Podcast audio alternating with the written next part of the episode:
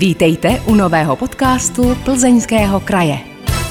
Příjemný poslech vám přeje Markéta Čekanová. Tentokrát se naše povídání odehrává na vzdálenost zhruba 1000 kilometrů. Můj host Milan Reindl totiž žije a pracuje v Dánsku, konkrétně ve firmě Lego. Dobrý den. Dobrý den a dobré odpoledne. Co jste si už dneska z Lega postavil? Dneska jsem nepostavil popravdě vůbec nic, protože jsem před chvilkou přistál z Prahy a ještě jsem pomáhal známým, který se mnou letěli z České republiky do Lego Houseu na prohlídku a pak jsem zaběhl do práce a zjistil jsem, že mi nefunguje internet tak, jak mám, tak jsem zase jel zpátky domů velmi rychle. Vy ale nejste v Legu zaměstnaný proto, abyste si hrál, ale vaše profese je designér. Nebo to naopak znamená, že si hrát musíte? Částečně určitě ano, protože my se snažíme při naší každodenní práci tak nějak jako vcítit do té jako duše a pozice toho dítěte, anebo i toho dospělého, který si bude chtít potom s tím modelem hrát, takže občas s ním zacházíme hůř, než bychom asi měli, jako občas menší děti dělají, protože nezaručujeme to, že když třeba model je pro nějakou vyšší věkovou skupinu, že k tomu nepřijde 5leté dítě a nezačne si s ním spontánně hrát. A samozřejmě snažíme se vychytat na tom veškeré věci, které jsou nelogické, takže když prostě dítě nezvládá jako ten model obsluhovat, tak bychom se na něj měli podívat znova a předělat ho tak, aby to umělo. Vy říkáte, že se chováte hůř, než by se mělo k těm stavebnicím. Co si pod tím můžeme představit, že třeba s tím všelijak mlátíte, lámete to, sestavujete to nějakými prapodivnými konci k sobě, nebo jak to vypadá? No, jako ve své podstatě jste schrnula náš proces testování těch modelů. Snažíme se k těm modelům být trošku drsnější, než si myslíme, že k nim budou děti, tak aby jsme měli jistotu, že ty modely nikomu v budoucnu neublíží. Nedej bože, a hlavně, že budou dostatečně stabilní. Samozřejmě jsou věci, které prostě z toho modelu budou odpadávat, ať ho budete předělávat sebe víckrát, ale jako celek toho modelu by měl zůstat pohromadě, pokud možno, při normálním zacházení. Vy navrhujete poměrně komplikované stroje do té nejnáročnější řady Lega, která se jmenuje Technic. Můžete nám prozradit, na čem pracujete zrovna teď? To vám prozradit nemůžu, to si budete muset ještě rok počkat, abyste zjistili, na čem jsem touhle dobou pracoval. Já teďka za sebou mám čerstvě uzavřený model, ale jinak většinou to jsou to nějaké jako funkční kopie vozidel, stavebních strojů, které najdete v reálu a je už jedno, ať se jedná o nějaký jako běžný žlutý bagr, nebo je to žlutý bagr, který má na sobě nalepenou značku světoznámého výrobce. Tak to jsem trošku očekávala, že nám nebudete moc prozradit, na čem pracujete zrovna teď, ale tak jinak, tak řekněte, co je tím nejposlednějším, co z vaší dílny vzešlo a co třeba už teď se dá v obchodech najít. Tím posledním modelem, který už je na trhu, je zmenšenina Fordu Mustang Shelby GT500, která má v sobě dva natahovací motory, takže je určená spíš jakoby tomu mladšímu publiku. A ještě je vlastně k tomu modelu přidružená aplikace, kde si můžete promítnout jakoby scenérii toho závodu, takže je to tak nějak jakože na pomezí hry a standardního hraní s hračkou. Že to vytváří jakousi jako umělou realitu kolem toho modelu. Jak dlouho vám trvalo tohle vymyslet? No, tenhle model vzhledem k tomu, že je menší, tak byl v řádech několika měsíců, ale potom samozřejmě ty největší kusy, které z našeho oddělení pochází, tak leckdy se to počítá i na léta, pokud se jedná třeba o spolupráci s nějakou světoznámou značkou. Co je třeba pro vás největší problém, když vymýšlíte nějakou novou stavebnici, nějaký nový model? Co vám tam nejvíc nedá spát? Často to je to, že vždycky vám chybí nějaký díl, který ještě nemáte a víte, že ten rok ho asi už pravděpodobně nevyvinete a tak musíte se snažit najít nějaký způsob tím, jak jakoby vyjádřit nebo zachytit určitý ten rys toho modelu, který si myslíte, že je naprosto nejdůležitější nebo že se bez něj ten model neobejde. A často prostě vás to nutí k tomu, že nacházíte další zajímavá řešení, další zajímavé kombinace dílů a něco absolutně neotřelého. Já jsem se dočetla, že váš dosud nejtěžší úkol v kariéře návrháře stavebnic Lego Technic byl dálkově ovládaný model terénního Mercedesu. V čem byl právě tak náročný? Ta náročnost vždycky jako je odvislá od toho, že jakmile máte něco na dálkové ovládání, tak vždycky to komplikuje spoustu věcí, protože společnost Lego se snaží tím, že vlastně naše modely jsou poháněné tužkovými bateriemi, je dělat tak, abyste je nemuseli vyměňovat po každých 15 nebo 20 minutách jízdy. Takže ten model musí splňovat určité nároky na tu hratelnost a na tu dobu toho hraní. A největší problém byl právě s tím, že ten model, když šel do kopce, tak ty baterky ždímal víc, než měl, takže jsem musel najít řešení, které celkově ten pohon zjednodušilo tak, aby ve finále potom na ty tužkovky jezdil pořád 2 hodiny aspoň. Takže jaké všechny dovednosti a znalosti vy vlastně potřebujete k té práci? Není to určitě jenom o tom umět sestavit dohromady nějaké kostičky z lega, případně vědět, jestli má být kostička červená nebo zelená. Jak to takhle poslouchám, tak ta vaše práce je poměrně hodně komplexní. No, já jsem se jakoby svým zaměřením ve studiu dost minul. Jakoby tím, co dělám v dnešní době, asi jsem spíš měl studovat nějaké jako strojní nebo technické obory. Ale na druhou stranu mě fyzika jako vždycky docela bavila. Je nutný rozhodně znát, pokud chcete pracovat v oddělení Lego Technik, aspoň nějaký základy mechaniky a fyziky a rozumět tomu, to, jak věci fungují. Když budete umět trošku jako i si pohrát s elektronikou a možná i jako lehce programovat v aplikacích, tak to se taky rozhodně nestratí. A asi také jako znát ty obecné technické pojmy, jako já nevím, diferenciál a vědět, k čemu teda konkrétně třeba v tom Mercedesu je uzávěrka diferenciálu a k čemu v tom pohybu, v tom terénu tomu modelu pomáhá nebo nepomáhá. A je to spousta dalších dovedností, které jsou na to nalepené. Samozřejmě neměla by vám chybět kreativita a rozhodně velká trpělivost a jakoby houževnatost asi. Protože v našem oddělení se děje to, že leckdy ten model prostě předěláte nebo určitou jeho sekci, já nevím, 20x, 50x, 100x, než se vám povede najít většinou to úplně nejjednodušší a nejlepší řešení. Protože taky platí u nás dvojnásobně to, že méně je více, když designujete model. Proč to předěláváte? Je to proto, že něco nefunguje tak, jak vy si představujete, anebo protože přijde šéf a řekne tak, kamaráde, takhle ne, musíte to udělat jinak? Je to často kvůli tomu, že to nefunguje tak, jak má rozhodně. Za druhý taky se stává to, že vy musíte vlastně vytvořit model, který je jako postavitelný po vás. Nejde to tam nějak jako naaranžovat a páčit to tam prostě ty díly k sobě. Takže musíte vytvořit model, který zvládnou po vás kopírovat ty děti, pro které zrovna ten model navrhujete. A předělává se to právě i z toho důvodu, aby když třeba zrovna máte ten dálkově ovládaný model, tak jakákoliv hmotnost, která je tam navíc, samozřejmě zpomaluje ten model. Takže se snažíte jakoby tu kostru tak nějak jako zelegantnit, tak aby to jelo pokud možno co nejlépe. Fungovalo všechno tak, jak má. A to ještě při každém tom sestavování, při každém vymýšlení, při každé té práci musíte vedle sepisovat manuál, kterou kostičku, v jakém pořadí, na jaké místo jste dal, aby potom k tomu mohl být ten návod, jak to sestavit? Tohleto jakoby přichází až po tom, co my ten model schválíme.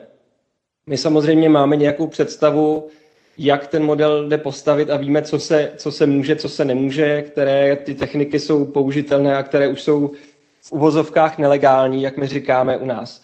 A vy pak ten model, když ho schvalujete, představíte těm lidem, co potom na něj budou ten návod vyvíjet. A oni musí teda rozhodnout, jestli to řešení, které jim nabízíte, je průchozí. A jestli z toho se oni můžou nějak odpíchnout a vytvořit potom smysluplný návod. Často to je tak, jakoby, že ten návod koresponduje poměrně velkou část s tím, co my jim představíme, ale leckdy je to taky tak, že oni ten proces vemou úplně z jiného konce a vymyslí to tak, aby to prostě bylo ještě jednodušší, než jsme si mysleli, že to vůbec jde. Proto oni jsou experti na návody, my jsme zase experti na to, jak ten model má vypadat a fungovat. Vy tedy tvoříte ty stroje, auta, letadla, to, co stojí nějakým způsobem na realitě, ale jak jsem se o vás dočetla, tak vás baví z těch dílků potom stavět něco jiného, konkrétně nějaká velmi pozoruhodná zvířata. Takže třeba jsem se dočetla, že ze stavebnice požárního letadla umíte postavit kachnu, která pokyvuje hlavou a hýbe křídly. A z helikoptéry třeba postavíte sněžného draka. Co se dá zase naopak postavit třeba z toho terénního Mercedesu? Z toho terénního Mercedesu se dají postavit rozhodně další terénní vozidla, jak jsem viděl jakoby v komunitě fanoušků, protože dost často se stává to, že potom inspirujete někoho k tomu, aby tu stavebnici vzal a zkusil z toho udělat něco jiného. Když já jsem se vlastně k Legu znova dostal, což bylo už nějak jako před 15-17 lety, tak tahle disciplína byla poměrně řídká, přestavování těch modelů do alternativních verzí. Ale v dnešní době si to tak jako žije svým vlastním životem a ta komunita je poměrně silná. A třeba některé ty modely mají, já nevím, 150-200 různých alternativních modelů. Z toho Mercedesu zatím jsem neviděl žádné zvíře konkrétně a já sám ho neplánuju. Ale zase jsou jiné modely, z kterých těch zvířat jako mám víc než spoustu. Třeba to malé závodní letadlo, co vyšlo loni. Tak to momentálně má 29 hotových přestaveb a myslím, že tak 2/3 z toho jsou jenom zvířata. Podle výpočtu dánského profesora matematiky Sorena Everse přijdou 3 klasické dílky Lega spojit 1060 způsoby. A 6 kostiček už vytvoří 915 milionů variant. Zkoušel jste tohle někdy ověřit v praxi? Neskoušel jsem to ověřit, ale jako když se půjdete podívat hodně častokrát k nám tady do Billundu, do Lego Houseu, tak po každé si jako suvenýr odnesete jednu z těch kombinací, náhodně vybranou počítačem a třeba se to někomu povede pozbírat všechno. Posloucháte podcast Plzeňského kraje. Hostem podcastu je tentokrát Milan Reindl, rodák ze Sušice, který je jediným Čechem v týmu designérů stavebnice Lego. Vy jste na začátku říkal, že jste se akorát vracel z České republiky. Jak často jezdíte domů do Sušice? Snažím se tam vracet tak jako aspoň 4x, 5x ročně, když to vyjde. Ne vždycky se to samozřejmě povede, ale snažím se. Samozřejmě jako předloni v roce 2020 tohle třeba nebylo úplně dost dobře možné, ale jako chybí mi Šumava, chybí mi rodina, chybí mi přátelé, které jsem tam před 10 lety zanechal a rád je zase vidím. Zkoušel jste někdy z Lega postavit něco, třeba rozhlednu Svatobor nebo nějakou jinou šumavskou nebo sušickou dominantu? O to jsem se popravdě nepokoušel, mě nikdy jako budovy úplně moc nezajímaly a nikdy mě nějak jako nepřitahovaly. Ve své sbírce jako Lego stavebnic nemám asi ani jeden dům, bych řekl popravdě. A vždycky mě víc bavily právě nějaký jako tvorové a nějaký dopravní prostředky. Ale jako to neznamená, že jsem se nepokoušel postavit něco typicky českého. Jako kdysi dávno jsem se vsadil s kamarádem, že mu postavím Škodu Favorit a tak to nakonec i dopadlo, jako po několika měsících. Vy to něco ryze českého propašováváte jako svůj podpis na ty vaše modely. Podle čeho vás fanoušci Lega poznají, když si koupí stavebnici, tak vědí, aha, tohle je Milan Reindl. No, snažím se na všechna letadla a helikoptery, co jsem designoval. Mě snad českou imatrikulaci letadel a helikopter, takže mají na sobě všechny OK, bez výjimky, pokud se nepletu. A jinak na ostatní modely tak jako různě umisťuju různá data, která jsou spojená s mým životem nebo s mými příbuznými. Ať už to jsou jako iniciály mých dětí, roky narození rodičů, já nevím, odkaz na moji manželku a tak podobně. No vy v Dánsku žijete už 10 let. Jak se vám tam žije? No, žije se mi tady docela dobře a poklidně. Billund jako není o tolik moc menší než Sušice, je poměrně klidnější než Sušice na druhou stranu. Jakoby toho volnočasového vyžití je tady asi trošku méně. Rozhodně mi tady chybí i naše jako řeka Otava a tak podobně, ale na druhou stranu jako nemáme si moc na co stěžovat a když chceme někam na výlet, tak prostě se sebereme a o víkendu vyrazíme někam pryč. Je třeba ta okolní příroda nějak srovnatelná se Šumavou, nebo jak vypadá vůbec okolí toho města? No, Stejně jako celé Dánsko, jako okolí Billundu, vypadá dost placatě. Tady nejsou prakticky žádné kopce. A vlastně největší vrchol Billundu je uměle vytvořená, navezená hromada obrovská hlíny, se které se teda v zimě dá jako nouzově sáňkovat, ale není to jako nic, čemu by jako Čech věnoval nějakou jako pozornost velkou. Jinak celkově zalesněnost je tu menší. Jsou tu ale zase třeba kousek od Billundu docela hezká procházka velkým břesovištěm, kde jsou přírodní duny. Takže pokud máte rádi písek, tak se můžete rozhodně projít tady vedle. A jinak Dánové nejsou zrovna moc dobrý houbaři a ani nezbírají lesní plody, takže pokud jako toužíte potom si nazbírat borůvky s tím, že jich tam bude vždycky dostatek, nebo brusinky, anebo houby, tak jako máte jedinečnou šanci zajet si do Dánska. To je poměrně lákavá nabídka, nevím, kolik z našich posluchačů ji využije, vy ji využíváte. Já ji využívám, no, my na houby chodíme docela rádi, a protože obě dvě děti jako houbí bez problému a popravdě, když potom nazbíráme v přírodě třeba kilo brusinek, tak jako večer už není skoro co jíst. Já jsem taky někde četla, že celé město Billund, kde právě Lego sídlí, hlídá bezpečnostní agentura od Lega. Je to pravda? No, to bývalo, teďka vlastně už jakoby Lego nemá tu svoji vlastní bezpečnostní agenturu a najímá si přes jinou firmu. Ale ta stejná bezpečnostní agentura, kde jsou prakticky ti samí zaměstnanci, co tam byli dřív, tak ta hlídá celé město. A proč? No, protože je to asi takhle jednodušší, jako než aby jich tu bylo několik, tak prostě je tu jedna velká a ty auta objíždějí prostě v noci továrny, jako, které s Legem vůbec nesouvisí. Spíš mi jde o to, proč ta agentura to město hlídá. Je to kvůli tomu, aby někdo vám nekradl nápady nebo nekradl kostičky stavebnic, nebo proč je to? Tohle určitě taky a ono popravdě, kdybyste se chtěla jakoby podívat k nám do práce o víkendu, tak vždycky musíte té ostraze zavolat, tak aby nenastaly nějaký potíže, protože když tam vejdete bez toho, aniž by o tom ostraha věděla, tak to spustí alarmy po celé budově, i když máte tu správnou kartu, která vás opravňuje do vstupu dovnitř.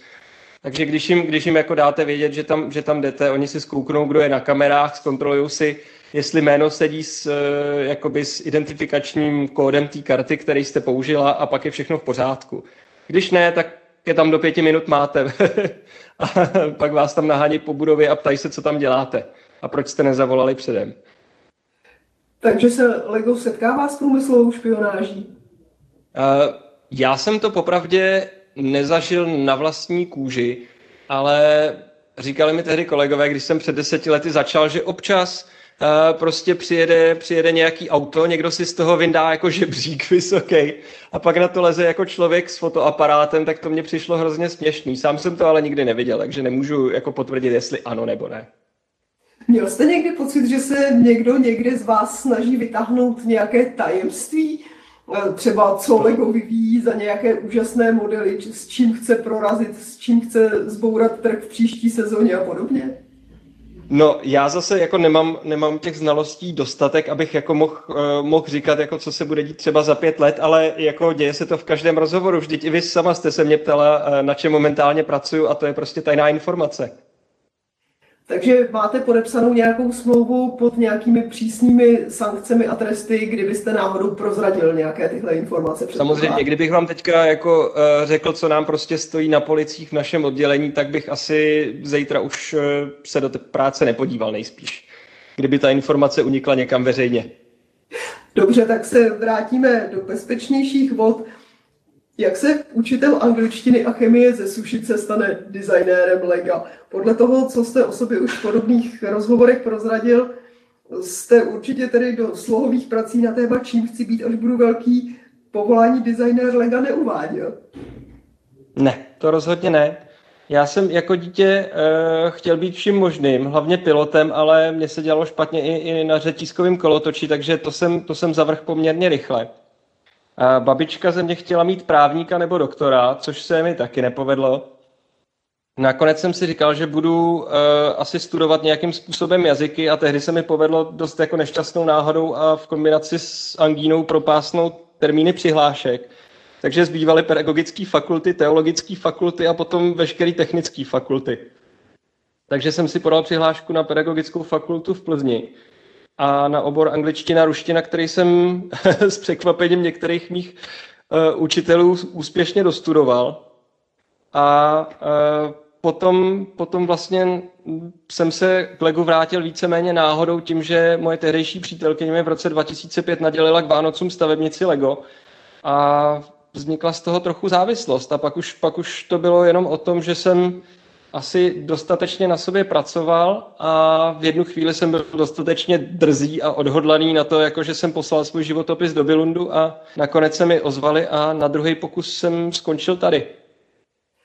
Víte, vy jste poslal životopis, to nebylo, že by bylo vyhlášeno výběrové řízení na nového designéra a vy byste jím prošel, ale vy jste prostě napsal do Billundu, já jsem nějaký Milan Reindl ze Sušice a chtěl bych u vás pracovat jako designér Lega? No, tehdy údajně jako designéry hledali, ale taky jakoby dohledat ty informace o těch náborových procesech bylo o dost horší, než je to v současné době a nebylo to tak úplně jako průsvitný. A já jsem na popud toho jednoho člověka, co mi říkal, že právě v Billundu hledají designéry bez ohledu na to, v jakém oddělení, jsem tam poslal svůj životopis a doufal a čekal. No. A půl roku se nedělo nic. A pak mi z Dánska zavolali, jestli teda mám stále zájem, že se omlouvají, že se mi ozývají až takhle pozdě. A tak jsme si domluvili schůzku. Já jsem se účastnil pracovního pohovoru, který se tehdy konal v Praze. A ten jsem úspěšně absolvoval a za 3 dny mi dali vědět nemilou zprávu, že tam mezi tím přesunuli někoho interně na to volné místo. A tak jsem čekal další rok. Ale taky jsem byl připravený čekat dalších 5 nebo 10, popravdě, protože jsem si říkal, jako technik v té době byl poloviční oddělení prakticky, nás tehdy bylo jenom 9, dneska je nás asi 15. A tak jsem si říkal, že bude hodně dlouho trvat, než se další místo uvolní. No a nakonec to vyšlo. A v té době jste tedy ještě normálně učil?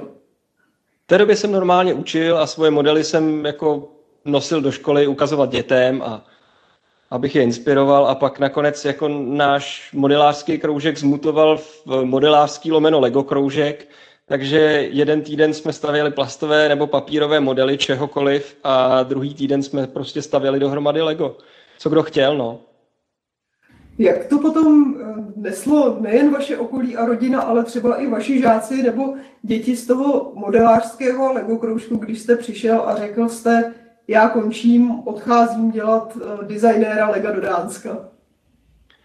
No, většina z nich asi na mě byla poměrně hrdá, některé to docela rozesmutnilo, ale asi si myslím, jako, že mi většinou to lidi přáli, jako, že se mi splnil tenhle sen. Jste ještě třeba s některými z těch tehdy dětí z toho vašeho kroužku v kontaktu, že by vám třeba posílali fotografie svých Lego modelů a podobně? Někteří to ještě tak jako 3-4 roky zpátky dělali, no, ale teďka už je asi víc zajímají jako skutečná auta a skutečné motocykly. Ale je to tak, no, že s některými z bývalých studentů jsem byl v kontaktu nejen ohledně teda Lego stavebnic. Byli v tom kroužku jenom kluci nebo i nějaká děvčata? Měl jsem tam 2 malé slečny, které v dnešní době už jako jedna z nich už je maminka a... A o té druhé jako moc zprávy nemám, ale byly tam dvě slečny z mojí třídy, no. Posloucháte podcast Plzeňského kraje. Tentokrát s Milanem Reindlem, který se ze Sušice odstěhoval do Dánska a z učitele chemie se stal designérem Lega. Jak vám vzdělání v oblasti chemie je vám ještě dneska k něčemu dobré? No, popravdě... Ne až tak moc a hlavně já jsem nikdy chemii nestudoval. Já jsem ji učil, protože jsem nechtěl učit tělocvik, abych to uvedl na pravou míru. Ty se v tom přestávám orientovat úplně. Vy jste vystudoval angličtinu a ruštinu a protože jste nechtěl učit tělocvik, tak jste učil chemii? Jo, přesně tak. Tak to přesně je. Když to vezmeme úplně ve zkratce, naprosto přesně jste to shrnula. Jak jste přišel k té volbě, buď budeš učit tělocvik nebo chemii? No, taková volba mi byla nabídnuta, protože tehdy vlastně já jsem učil na menší základní škole, takže angličtina by mi neudělala plný úvazek. Tak jsem si k tomu musel přibrat ještě nějaký druhý dílčí předmět. A tehdy šla do důchodu paní učitelka, co učila chemii a přírodopis, Za přírodopis náhradu měli, ale za chemii ne a hledali i tou dobou tělocvikáře. A já jsem byl všechno jenom ne dítě šikovný na sporty a dobrý sportovec. Za to jako zapálit jsem tam někde něco a vyrobit si jako domácí ohňostroj jsem zvládal docela dobře, takže jsem šel prostě cestou menšího odporu. Takže to byla kvalifikace pro výuku chemie. To byla kvalifikace pro výuku chemie, ale popravdě myslím si, že jsem ji ve finále učil, jako když jsem se ten první rok jako pořádně do toho dostal, docela úspěšně. Když pracujete s Legem, přemýšlíte někdy nad tím, jak by se ta stavebnice dala využít třeba při výuce některých předmětů ve škole? No, rozhodně ano. Já jsem to nedělal teda úplně často, ale Lego má vlastní jakoby oddělení Lego Education, který se zaměřuje na výuku ve školách. A tam právě k výuce jakoby mechaniky a různých jakoby fyzikálních věcí, pákových systémů, ozubených kol je Lego Technic naprosto optimální. A stejně tak vlastně vy si můžete udělat i jednoduchou nějakou jakože elektronickou stavebnici víceméně, jako tak, abyste tam měla zdroj z baterií, nějaký motory a nějaký světílka, to všechno, tomu všemu se dají využít i Lego komponenty. Takže přistihnete se někdy, že vymýšlíte něco nebo přemýšlíte nad nějakým novým modelem a najednou vám do toho zacvakne třeba i něco z té chemie, že si řeknete, tady ta sloučenina nebo ta molekula by se z toho taky dala postavit a podobně, nebo dalo by se na tom předvádět to a to z chemie? Jo, to je taky pravda. No. Já jsem zrovna nad tímhle přemýšlel těsně předtím, než jsem skončil svoji učitelskou dráhu v Sušici. Protože my jsme tam měli takové stavebnice uhlovodíku, kde tam byly ty různé atomy, jako uhlíku, kyslíku a vodíku. A tohle by se dalo úplně strašně snadno zreplikovat z některých technik elementů. Nebyl by to vůbec problém. Myslíte, že potom by třeba zrovna ta hodina chemie byla pro děti zajímavější, atraktivnější, víc by je to bavilo? A já si myslím, že ono je to bavilo i docela dost bez toho. Mně se při hned druhé vyučovací hodině díky vadě chemického skla povedlo zapálit katedru, takže myslím, že jako o zábavu bylo docela postaráno. Lego jako stavebnice je přinejmenším tedy z větší části určená dětem.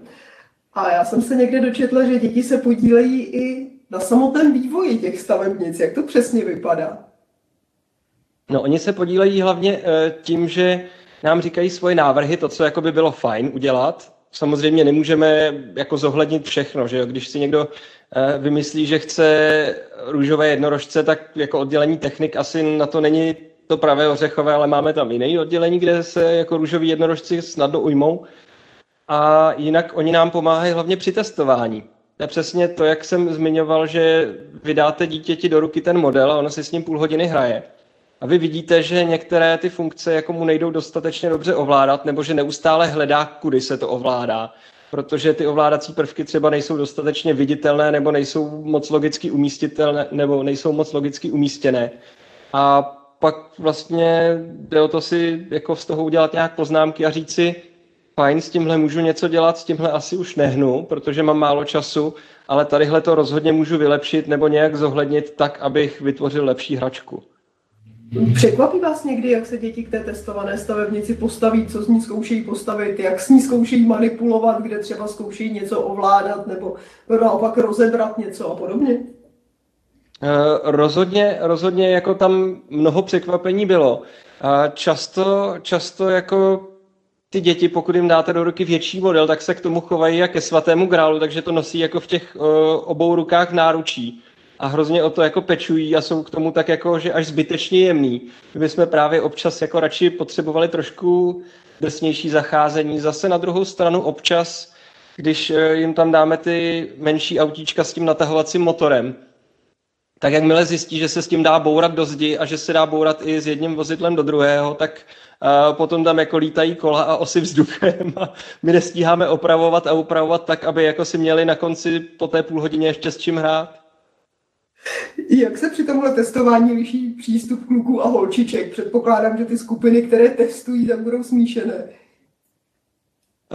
Jsou taky často smíšené a Holky jsou obecně lepší stavitelky v daném věku. Když budete mít 8letý kluky a 8letý holčičky a budou vám stavět technik stavebnici, tak holčičky si to krásně rozstřídí, dvakrát si zkontrolují, jestli v návodu jim všechny díly proti sobě sedí a jestli jako bod A vypadá stejně jako na obrázku.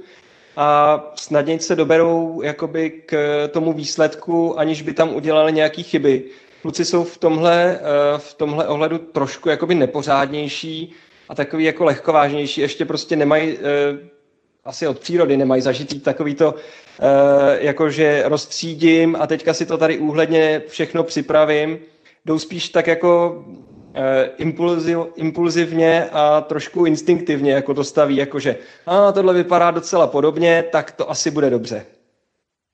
A už v tom útlém věku vyznávají takovou tu teorii, že návod čtou jenom zbabělci? Ne, návody čtou všichni.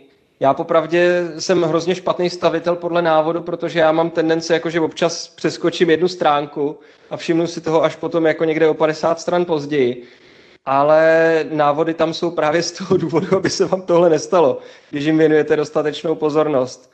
A většinou, když potom jako se snažíte machrovat jako já, tak na to doplatíte a musíte se vracet a někde něco přidávat nebo odebírat.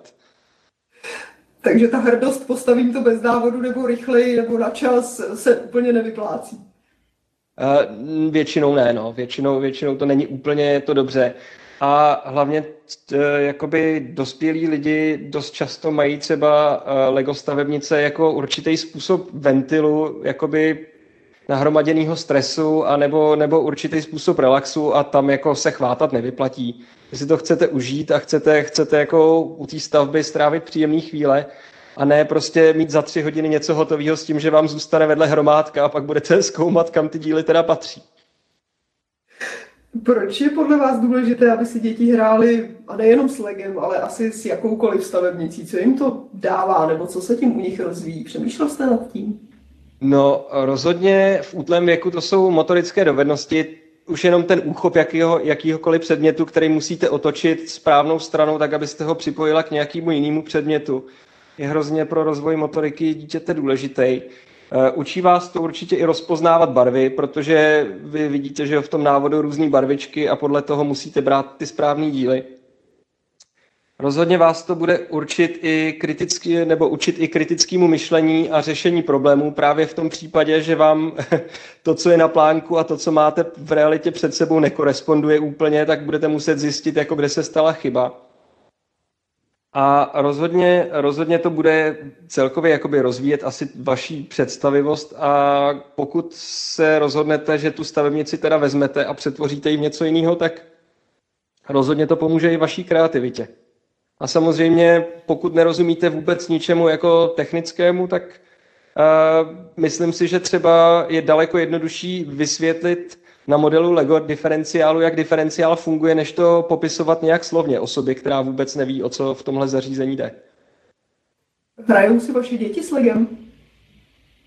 Hrajou, ale nejsou to jejich jediné hračky rozhodně. Jako nenutím je k tomu, aby si s Legem hráli, pokud nechtějí. Když na to mají chuť, fajn, ať si to vezmou, ale jako máme prostě od primitivních jako dřevěných kostek až po, já nevím, nějaký jako interaktivní mluvící zvířátka doma. No, byl jste s ním už třeba v Legolandu nebo někde na nějaké výstavě modelů z Lega nebo něco podobného? To nebo určitě. Legoland, vzhledem k tomu, že ho máme takhle jako prakticky za rohem a je od nás nějak jako 4 kilometry maximálně, tak jsme tam několikrát ročně, ale zase snažím se, aby se jim to nepřejedlo, takže tam nechodíme prostě každý týden, jako to dělali některý moji známí a potom jejich děti už absolutně byli hysterický a naštvaný, když je někdo chtěl vzít do Legolandu. Já chci, aby si to užívali a furt k tomu měli kladný vztah, takže když chtějí, tak je tam vezmem, když nechtějí, tak je tam rozhodně nebudu tlačit a nebudu je ani nutit do nějaký atrakce, která mě se líbí a jim třeba může připadat ještě v jejich věku nebezpečná nebo strašidelná. Inspirují vás v něčem třeba svým pohledem na svět, svými nápady, svojí kreativitou? Rozhodně. Mě jako baví hrozně ty děti pozorovat při tom, jak vlastně tvoří a to asi byla i ta nejzábavnější část, na tom učitelování, že vy vidíte, jak ty děti spolu s váma rostou a to, když jim dáváte vhodný impulzy, tak se to potom jako u většiny z nich asi uchytí a vede to k nějakému rozvoji těch dovedností a schopností a oni vás přesně tak, jak říkáte, zpětně inspirují k něčemu, ať už to jsou nějaké řešení nebo pohledy na věc, nebo i to, jak prostě jednoduše si dokážou vzít nějakou totálně abstraktní věc a představovat si, že je to to či ono a mít s tím hodiny zábavy. Vybavíte si něco konkrétního, čím vás někdy, ať už vaši žáci, nebo vaše vlastní děti překvapili, otevřeli vám nějaký nový obzor, anebo vám třeba pomohli najít řešení, když jste pracoval na nějakém novém modelu Lega? No, mě moje dcera minimálně naučila to, že Technic modely díky tomu, že mají spoustu těch otvorů v těch kostkách, takže jsou optimální na to, abyste z nich vytvořila ježka. Protože jednou jsem v době covidu, když jsem byl nucen pracovat z domova, tak jsem nechal svůj model tady uložený na stolku a mezi tím moje dcera přiběhla a zapíchala všude, kde byly otevřený otvory, do něj ty osičky. A tak jsem přišel k barevnému ježkovi místo svého modelu. Tak jsem si to vyfotil, pochválil jsem jí, hrozně jsem se tomu zasmál a pak jsem zase pokračoval dál. A jinak děti, které jsem učil, mě dost často nutili k tomu, abych nějakým způsobem ten model vylepšil. Často to byly jako věci, které samozřejmě do toho implementovat úplně nešly, byly nerealistické, jakože letadlo z Technicu samo nikdy nebude lítat, ale dávali mi jako podněty, které mohly ten model ve finále nějakým způsobem vylepšit. Jako moje vlastní děti jsou na to ještě asi příliš malí. Těšíte se, až povyrostou, že vám třeba budou dělat, řekněme, odborné konzultanty? To klidně můžou a já je asi budu i, jako pokud to nebude proti jejich vůli, využívat. Každopádně jsem rád, jako když oni vidí nějaký model, na kterým pracuju, jako a pochválí mi ho, že je to jako hezký, anebo mi řeknou, že ta barva se jim třeba nelíbí nebo líbí, tak jako aspoň prostě znám jejich názor na tu danou věc. Využíváte i třeba k tomu právě, aby zátěžově testovali ty stavebnice, když jim dáte stavebnici, která je určená pro vyšší věkovou kategorii, tak jestli oni, když jsou mladší, to dokážou rozložit, složit, zničit a tak dále. Vidíte, na to bych úplně zapomněl. No, můj 2,5letý syn nedávno jednu takovouhle stavebnici testoval a když jsem zjistil, jak moc vydrží, tak jsem s tím byl hrozně spokojený. Že jako jediné, co se stalo, je, že upadlo nějaký jako zpětný zrcátko a to se stává i v běžném životě, že celkem snadno ho ulomíte při kolizi s nějakým jako jiným materiálem nebo objektem, ale zbytek toho modelu jako držel pohromadě, aniž by z něj odpadávaly kola a vystřelovala různé součástky do všech stran, takže já jsem byl spokojen.